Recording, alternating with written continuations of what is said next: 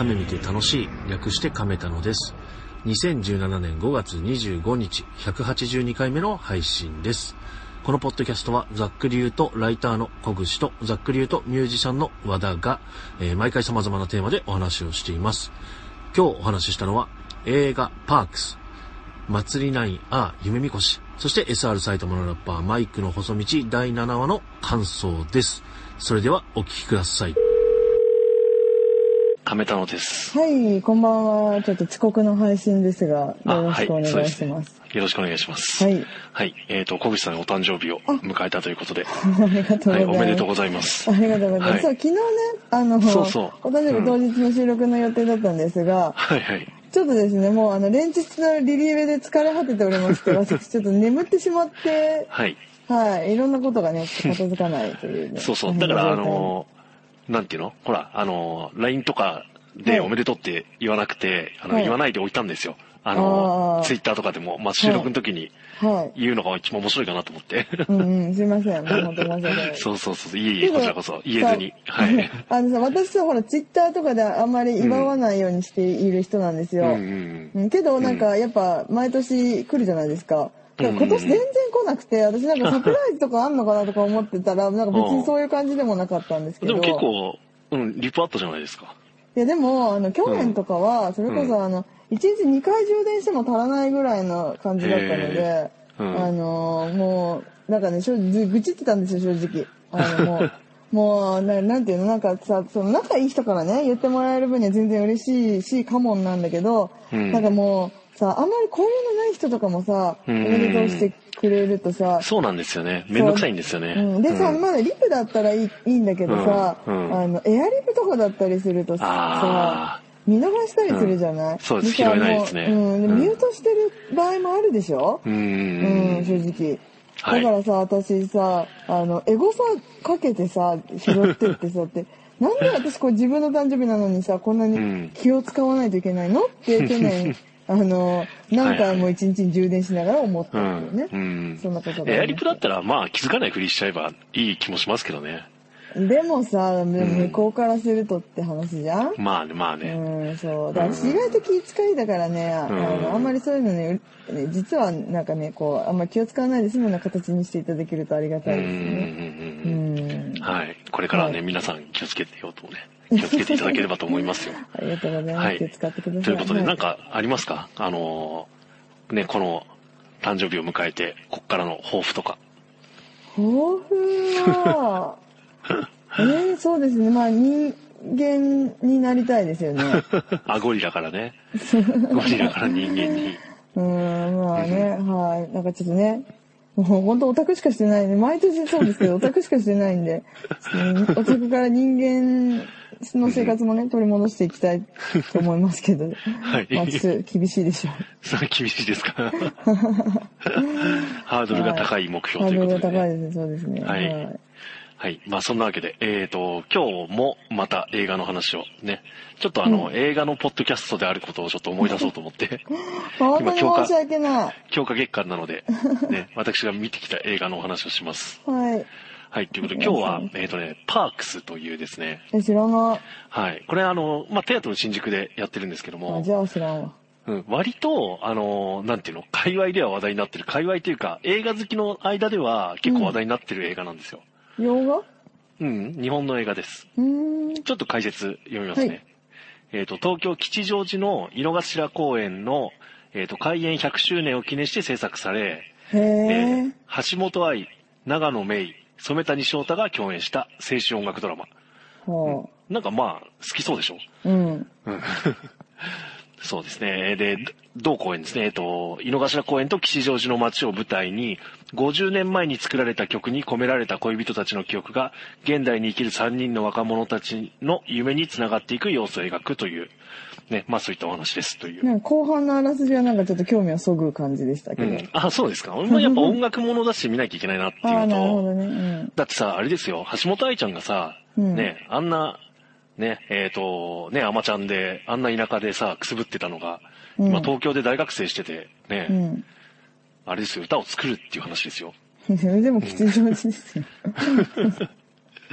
まあ、っていうね、まあ、作品の、別の作品との、なんていうのかな、そういうね、つながりをオーバーラップさせて考えるところもね、結構あって、うん、あれ、それ全然本編と関係ないんですけど、面白かったりもしたんですけども、うん、はい、まあ、物語としては、うん、まあ、大学4年生で、親のコネで就職は決まってるんだけど、単位がちょっと危ないみたいな大学生の橋本愛ちゃんです。はい。で、本当に、井の頭公園の、うん、もうすぐ横、窓から公園が見えるようなところに住んでるんですけども、はい。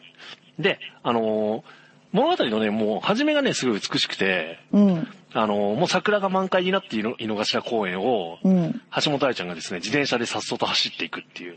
うん、好きじゃん。ね、もうそこだけでまずね、合格点が出る感じですね。はい。うん。っていうところから始まるんですけども。うん。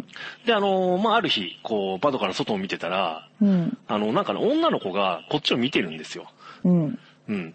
まあ、永野芽郁ちゃん。永野芽郁ちゃんって多分あんまり知らないと思うんですけど。永野芽郁ちゃん最近スタダでご利用しされてる女優さんだよ。あ、そうなんですね。スタダなんですね。うん。うん、そうそう、ね、とっても可愛い女優さんですね。まあ、彼女が見ててですね。うん。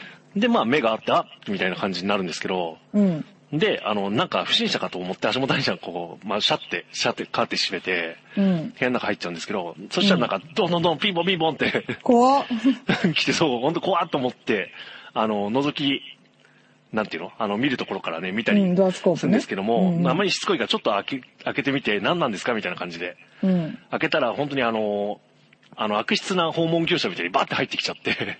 怖いよ。そうそうそう。それで、みたいな感じで話し出すんですけど、うん、なんか長野めいちゃんの、その子がね、まあ、はるちゃんって言うんですけど、うん、お父さんが、まあ、最近死んじゃって、うん、で、その、まあ、遺品を調べてたら、うん、なんかお父さんが、その、もらったラブレターが出てきたって言って、うん、で、それで写真とかも一緒にやって、うんで、それを見たら、どうやら、この部屋、今、橋本愛ちゃんがね、住んでる部屋に、住んでた女性と、文通をしてたらしいっていう。うん、築何年なの、そのアパート。うん、ね。まあ、そうなんですけどね。うん。うん、まあ、だから、もともとあった場所みたいな話。うん。うん。そう。で、なんか、お母さんの話じゃないですよ。もともと、昔の恋人みたいな。うんうんうん。うん。で、探してて、で、お父さんが死んじゃって、お父さんのことを、まあ、小説に書きたいってもうどんどん忘れてっちゃうから。うん。うん。を書きたいから、なんか、いろいろ、ね、お父さんと恋人の人のことを一緒に調べてほしいってなんか無理やり言い出して。うん。うん。で、橋本愛ちゃんもなんかもう、もう大学4年生だしね、就職も決まってるし、うん、で、なんか、うん、もう特にやることないし、男に振られてやることもないし、みたいな感じで、うんうんうんうん、一緒に探すのを手伝うっていうね。うん話で、うん、ね、大家さんのところに行ったら、まあ、不動産屋さんに聞いて、うん、で、そしたら、その人のこと知ってたんですよ。うん、で、ね、もともと住んでた女性の、ね、恋人の、今、住んでる家に行ってみたところ、うん、どんどんどんでまた、ピンポンピンポンって、すいませんって言ってるんですけど、うん、誰もいなくてですね、うん、で、いないな、みたいなことを、たら染谷翔太くんが出てきてですね、うんうん、で何ですかみたいな話になって、うんうん、でなんかおばあちゃんなら先月死にましたみたいな感じで、うん、でまあねそこでもう八方塞がりなはずなんですけど、うん、染谷翔太くんが家をねおばあちゃんのものを探してたら、うん、オープンリールテープ何それでだからもう昔の映画のフィルムみたいなカセットテープより古いやつ、はいはいはいはい、が出てきて。うんで、まあ、なんとかしてそれを聞いてみたところ、うん、どれやね、永野芽郁ちゃんのお父さんが曲を作って、うん、で、恋人だったね、うん、その人と一緒に歌ってる曲が出てきたっていう。うん、で、なんだけども、あまりにもテープが劣化しすぎてて、それが途中で終わっちゃってるんですよ。うん。うん。で、じゃあ、この先を作ってみようみたいな話になるというね。うん。はい、そういう物語です。うん、はい。で、まあ、それでまあ、まあ、右往曲折あってね、ね、うん、曲を作っていくわけですけども、うん、染谷翔太くんが何をやってるかってなんかスタジオでバイトしてて、まあ、音楽やりたい、だけど、まあ、特に何もやってないみたいなね、うん、感じの子なんですけども、うん、じゃあ、バンドで何をやり始めるかっていうと、うん、ラップをやるんですよ。バンドでラップ？うん、まあバンドというか、まあそのね、歌でね。うん、で橋本愛ちゃんも、もともとなんかギターとかちょっと弾けるみたいで、うんね、役場ね。で、まあ、ギターを弾いて、うん、で、そういうラップをやるんですけども、ほら、染谷翔太くん、東京トライブで、あんなに池袋でさ、うん、ね、ドープな、うん、ね、なんていうんですか、ギャングスターラップをやってたわけじゃないですか。はい。それがね、やっぱ場所を吉祥寺に移すとね、すごいね、ハートフルな、ね、幸せなラップをするんですよ。ほう。うん、それも、ああ、いいなって、やっぱりね、時間があれから3、4年経つと変わるなと思ってね。いや、そんな経ってんの怖。うん。見てたりとかですね。うん。あと、この役どころの橋本愛ちゃんのね、純ちゃんって言うんですけど、うん。後にわかるんですけど、うん。小さい頃に、CM で、なんかね、グミかなんかの CM で、うん、すごい一発当たって、大人気だった子役だったらしいんですよね。うん、ほら、だって CM で歌って大人気になってるってさ、地獄でなぜ悪いと同じ設定じゃないですか。うん、なんでこんなにこの映画、そのシオンエッセンス入れるんだろうと思って。そう、まあそのことがちょっとトラウマというか、ね、うんうん、あれがあってっていうのもあって、うんうん、まあそういうこともあってですね。うんやるんですけど、まあ、とにかくね、なんていうかね、もう作品がいい映画なんですよ。うん、でも、どんどんどんどんって来るのもそのシオンエッセンスだよね。うん、そう、その感じ。まあ、後から思うとね。うん。うん。でね、すごいね、演出で、まあ、すごいいいなと思ったところがあって、はい。永野芽郁ちゃんが、まあ、寝てる時に、うん。夢を見るわけですよ。で、それは当時の恋人二人と、まあ、大家さんもなんか一緒にいて、三人で曲を作ってるところにもう自分もいるっていう。うん、で、一緒に部屋でね、アパートの一室で、うん、ギターを弾いてるお父さんがいて、うんうん、それに合わせてなんか歌ったりしてるみたいなところに自分もいて、うん、で、まあ、リコーダーを持っててですね、うん、リコーダーで、まあ、例えばなんかさ、曲とか誰かがギターでジャンジャンでコードやってたら、なんか合わせて適当に吹いたりしたり、する遊びというか、遊んだりするじゃないですか。うん、で、それでなんかプープープーって吹いたら、うん、でみんなで、あ、それいいねみたいな、キャハハハみたいな、なんかすごい楽しい場面。うん。うん。があったっていう夢を見たんですけど、うん。そこで吹いたたった3つのターターターって音なんですけど、うん。うん。それがね、物語の後半で、もう一番最後で、うん。実際にまあ、橋本愛ちゃんと永野芽郁ちゃん一回仲違いというかちょっと喧嘩しちゃうんですけど、うんうんうん、最後館内放送で歌を聴かせるっていう場面があって、うん、で続きを歌った時に、うん、サビの続きのメロディーがそのメロディーになってるっていうのを、うん、でしかもそれをなんかこれ見逃しにねあの時のどうこうみたいな演出もせずに、うん、だから気づかない人も多いと思うんですよ。ああ、そうか、そこのメロディーだけだから。音の運びを覚えてないと気づかない。そう。だし、普通に歌詞載ってるから、うん。ね、あの時リコーダーで吹いてたやつが。うん。うん。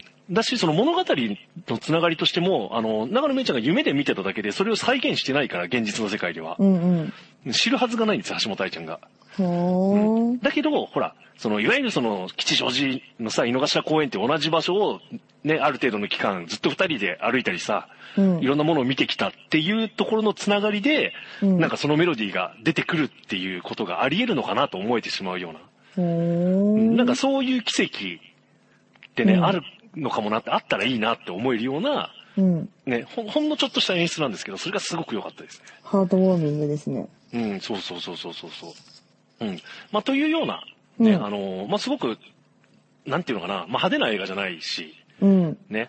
あらすじだけ聞いてると、なんかまさかっていうことが結構、うん、なんかこう、いろんな設定とか突っ込みたくなるような気がしてきますけどね。そう。だしね、結構ね、本もね、雑なのかわざと、緩くしてるのかわかんないんですけど、うん。で、例えば永野芽郁ちゃんの、お父さんの話をしてるのに、染谷翔太くんの方はおばあちゃんなんですよ。うん。元々の恋人が。うん。だからお父さんだったらもう多分ね、50ぐらいの時の子じゃないかなとか思ったりね。うん。うん。うん、そう。だから大家さんとの年齢差とかがよくわかんない。うん。とかね、なんかね、その辺も詳しく言わないしね。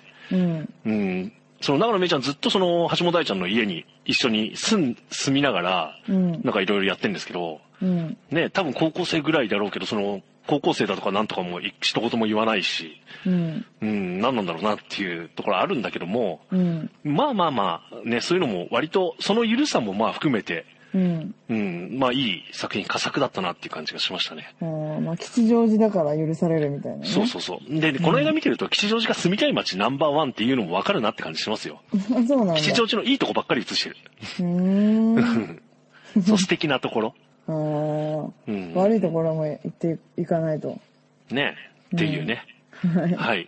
という、はい。パークスというね、最近ちょっと話題になってる映画でした。はい。はい。では続いてコクシさんお願いします。はい。リリーベもが始まって2週間ほど経ちまして、うんうん、だいぶ新曲を聴き慣れてきたので、ちょっとその話をしようかなというふうに思います。はい。はい、なんかさ、コクシさん、あれですよね、うん、昨日ぐらいから、うん、なんていうの祭りナイン推しと繋がりたいみたいなツイートをすごいリツイートしますよね。ああ、そうなんですよ。なんかね、まあ、うん、で、まあ、どこの世界もさ、やっぱ、お前通は界隈でするむじゃないですか。うんうん、で、その、祭りナインっていうのは、まあ、ちょこちょこここでも話してますけど、その、もともとあったボイメン研究生っていう13人の子たちから、うん、7人選抜されているんですよ。うんうんうん、で、その7人っていうのが、なんか、私のね、界隈ね、いる界隈、何やかんやね、20人ぐらいオタクいるんですけど、うん祭りナインのメンバーを推してるってなると、うん、まさかのね、3人になってしまうんですよ。おー、それは、あれですね。うん。仲間を増やしたい感じになりますね、確かに。そうなんですよ。うん、もう現実問題、うん、ぼっちになっちゃうんですよね。一人だけになっちゃう。やっぱ3人いても、一人最強の、留年からの休学中っていう子がいるので、うん、もう最強に行けるんですけど、現場に。うん、その子がね、やっぱ一人になっちゃうっていうのと、うん、声出したりとかね、やっぱしづらくなっちゃうので、うん、もうとにかくもうこれを、今日、なんだこの問題はずっとくすぶってはいたんだけど、この2週間現場をやってみて、うん、どうにかね、一人ぼっちにならないようにね、私たちも頑張ってきたけども、うん、とうとうね、一人になってしまって、私はお留守番組だったんだけど、うんもうこれ限界だと。で、なかなかね、いい人材がいないんですよ。いい人材とはっていう話ですけどね。で、まず、現場のライブ参戦率が高いこと。うん。お前つであることっていうところと、うん。で、まあ、応援スタンスは別に、まあ、近かったら嬉しいんだけど、うん、なんていうの、なんか理解し合える人っていうか、やっぱちょっとお地蔵さんはごめんなさい的な気持ちはね、うん、やっぱある。うん。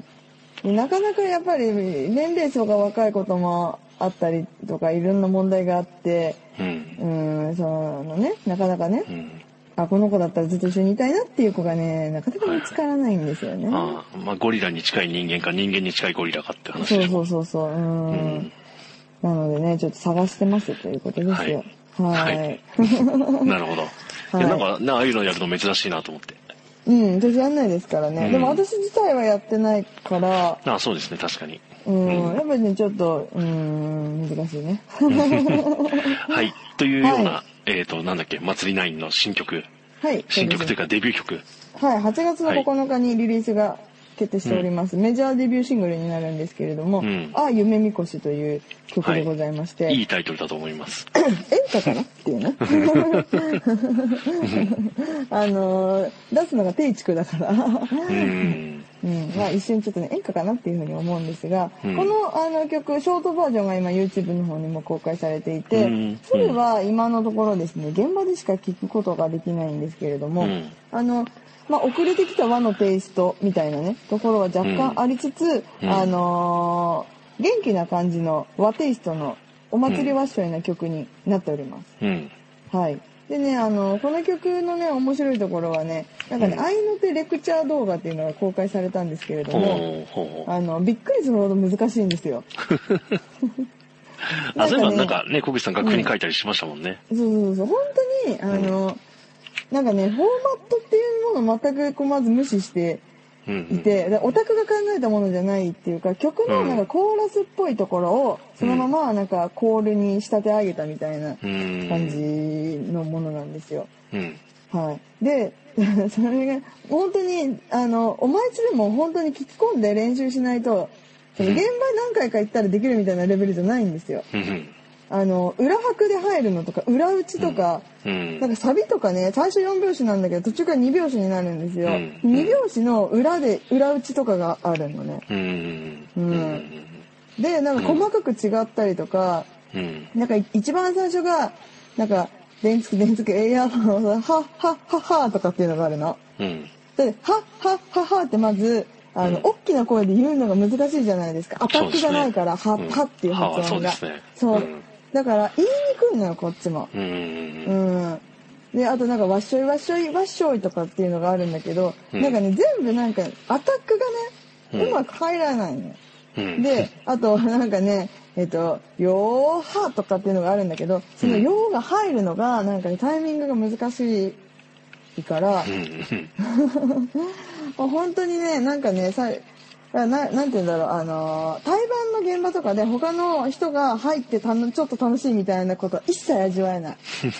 うん、だから、ダメだなって最初思ってたんですよ。うんうん、で普通だ、うん、そう思うじゃないですか。うんうん、だってさ、お前つも全然、お前つっていうか、普通にライブ行っても今、過疎現場だとソロみたいになるからね。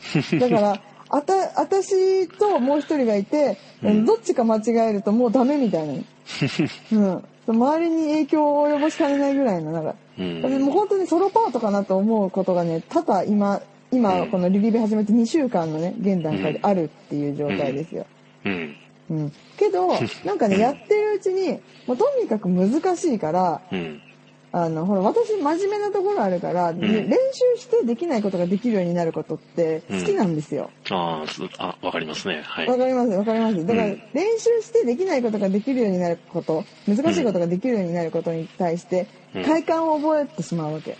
うん。うん、だからもう周りができないとかなんか新規が覚えられないとかもうどうでもいいと思って。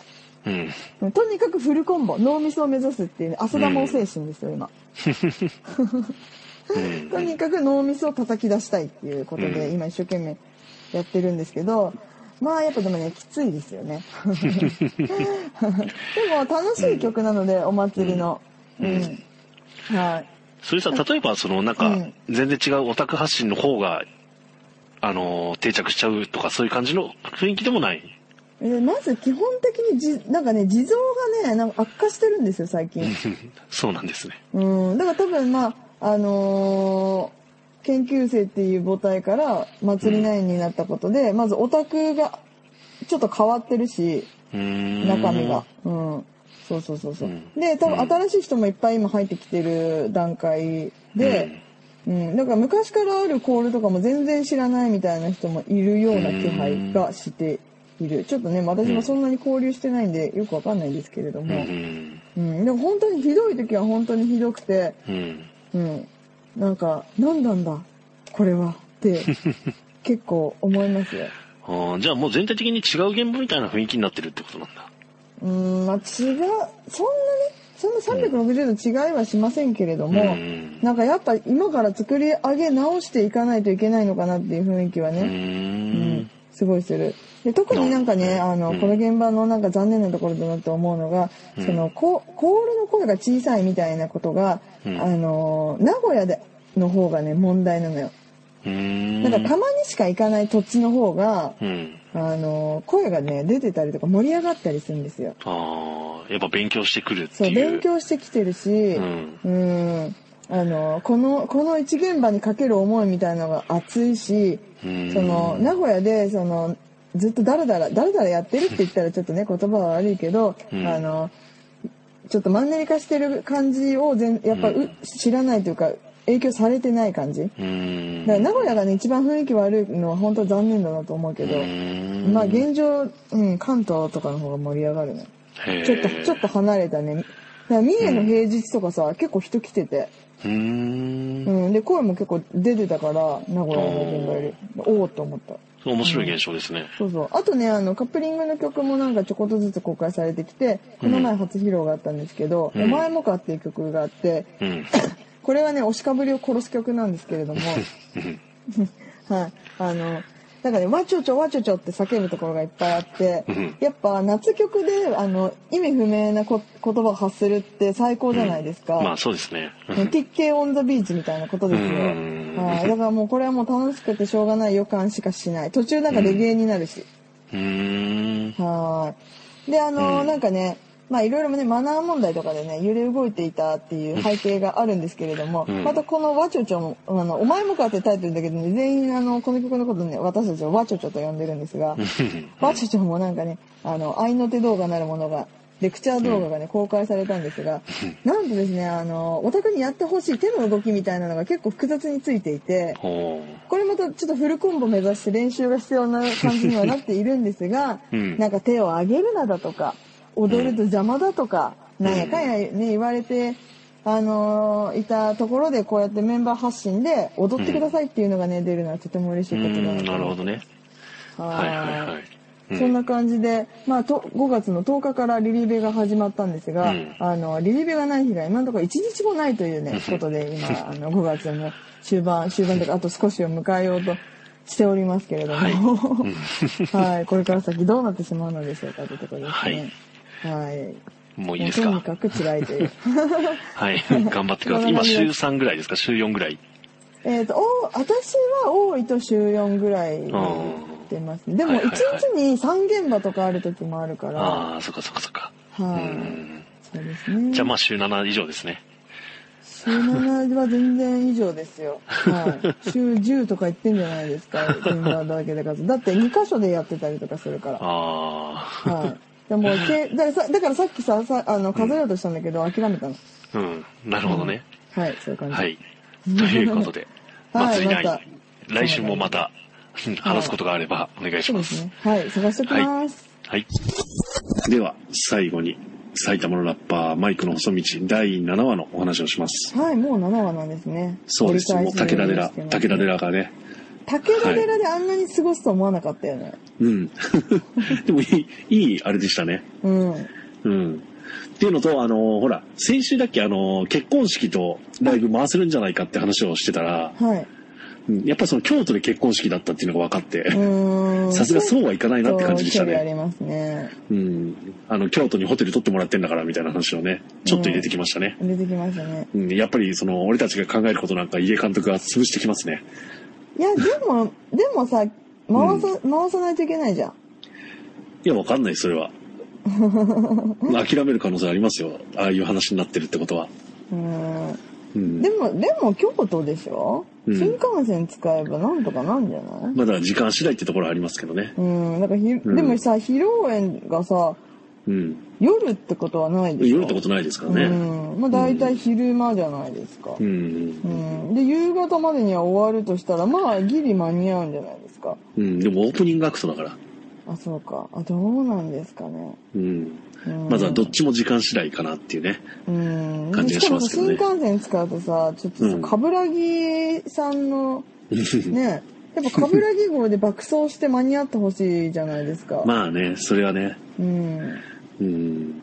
それあるんじゃないですか。だから京都経由、川崎。うん。うん、冠城号で。でもそれもう絶対間に合わないじゃん。うん。日にちどっちかやっぱ間違えてましたっていう。まあそれもねなくはないですね、うんうん、どっちか結婚式は間違いないだろうな。でもでも言ってるか日曜って言ってるか、うんうん、それは間違いないですね、さすがに、うんうん、だからあと京都っていうのが京都のホテルっていうのが、うん、京都っていう名前なだけな可能性。ああ、なるほどね、うん、はいはい、あるかもしれないですね、うんはい、東京都かもしれない、まあうんあまあ、埼玉だからね、うん、はい、武田寺でねはい、言葉は友達ってね、うんうんうんうん、いう自然の声を聞けっていうね、はい、キーワードのもとに詩的なラップをできるようになってきた感じですかね。自然とラップが出るっていうね、うん、いう話になってましたね。あそこすごくないですか。どこですか。音楽流しながらずっとやったじゃないですか、うん、でなんかセリフとか芝居は芝居だけど、うんうん、そのいわゆるドラマ仕立てのものがあるわけじゃなくって、うん、曲というかまあ修行の音をバックにひたすらいろんなシーンをつないでいったじゃないですか。あれカットは変わってるけど、ある意味長回しかなと思いました。だから綿密な計算がないとあれできないですよね。できないですよね。さすがですね。さすが。あとなんかトウコちゃんがね、ひたすらご機嫌っていうの。やっぱいい男がいるとご機嫌なんだなって。まあでも冠城さんとかなんかちょっと仲良くなったというか、いいコンビに打ち解けてきましたね。打ち解けてましたよね。はい。まあやっと仕事をするっていう。そうですね。一週間仕事してましたね。フリーのトラック運転手ってあんな感じで仕事取ってくんのかなって。わかんないわかんない。今福島にいるからじゃあ福島でトラック回そうみたいなね。わかんない。よくわかんないですけどね。わかんないですけど、何でもありな感じがしますからね。はい。来週までにというか、あれですね、俳句を作ってきて、それで曲を作るって言ってましたね。あれですね、繋がってますね、奥の細道と。そう。やっぱその辺のラインなんだなっていう感じですね。あとさ、やっぱり夢を諦めるっていう話じゃないですか。夢を諦める話に妹の結婚式ダブらせてくるのってなんかすごい。本当に、本当になんかテーマに、きちっと向き合っているというか、なんかね、考える時もすごくしんどいだろうなと思ったし、やっぱなんかちゃんとしたもの、本気がぶつけてくるなと思って。やっぱ集大成感ありますね。なんか一句の人生にね、今まで一句は方向性だったりとか答えだったりとか、いろんなものの決着を節々でつけずにここまで来たけど、ついに選択を迫られる、決めてやらなきゃいけないっていうところまで来たので、ちょっとね、一緒に決断する姿を見守っていきたいなと思いましたよ。はい。ということで、入江監督、6月10日だっけな、新作映画がね、なんだっけ、私が殺人者ですでしたっけ。私が犯人です。藤原達也、私が22年目の告白。なんか入江監督がポスター見て、ポスター見ました？見ましたよ。藤原達也がね、ドンっていて。にんまりのやつでしょ？そう。あれ見て藤原達也が私が、22年目の告白、私が殺人者ですって言ってるけど、ね、それ初めて聞いたわけじゃないからっていう感じがするって言ってましたね。見ました、そのツイート。ちょっと面白かった。全然、そうなのって感じで、何の違和感もないっていう。あと今朝かな、なんかクラウドファンディングでね、入江監督映画作るって。なんか和田さんが出したいって言ってて。出したい。だって3万円で映画のエンドロールに名前が載るっていうから。それは出した方がいいんじゃないですか。3万円だったらね、一番高いのが5万円で、なんか、そう、3万円と5万円の差も結構あって。それが5万でしょ。そう、5万かなって思うんだけど、ね、5万って大金だなと思って。私はちょっとリリーベがあるんで。はい、という感じでね。それも楽しみですよね。はい。というね、感じです。来週第8話、だから、何話まで ?14 話までやるのかな？まあ、大体それぐらいだよね。いよいよ、で、佳境ですね。でもすごい楽しみだし、今回もまたエンドロール面白かったし。なんか、名古屋で放送が明日から始まるみたいなことを、ツイッターで見ましたよ。マジか知らなかった。じゃああれが終わるんだ、山田孝之の感じが。見てます？もうね、全然終えてない。てかね、テレビ見てない、本当に。ひよっこしか見てない。しかもさ、今日のひよっこ見ました？今日のは見てないです。マジですか？なんかさ、水着会のはずだったの、今日。そうなんだ。海水浴行くって話になってたの知りません？知ってる。そう、で、今日ね、海水浴行く日だったわけ。けどね、雨降っちゃってさ。あら。私すごい水着会すごい楽しみにしてたからさ、もうすごいがっかりしちゃって。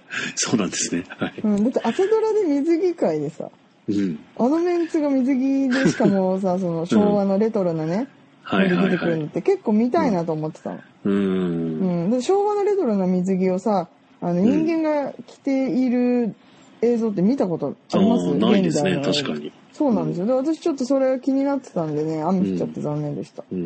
はい。というような感じで。はい。この一週間何があるでしょうか？リリーベですね。はい。相変わらず。リリーベしかないよ。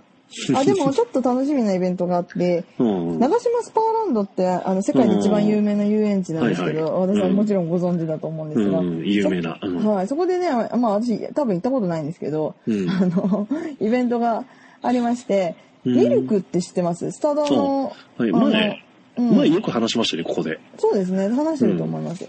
うん、ミルクっていうね、スタダのエビダンの男の子たちのグループと、うん、あれですよ、佐野くんがいますよ、佐野隼人くんが。あと、板垣瑞希くんいますよ。ソロモンのね、はいはいはい、やつとか出てたね。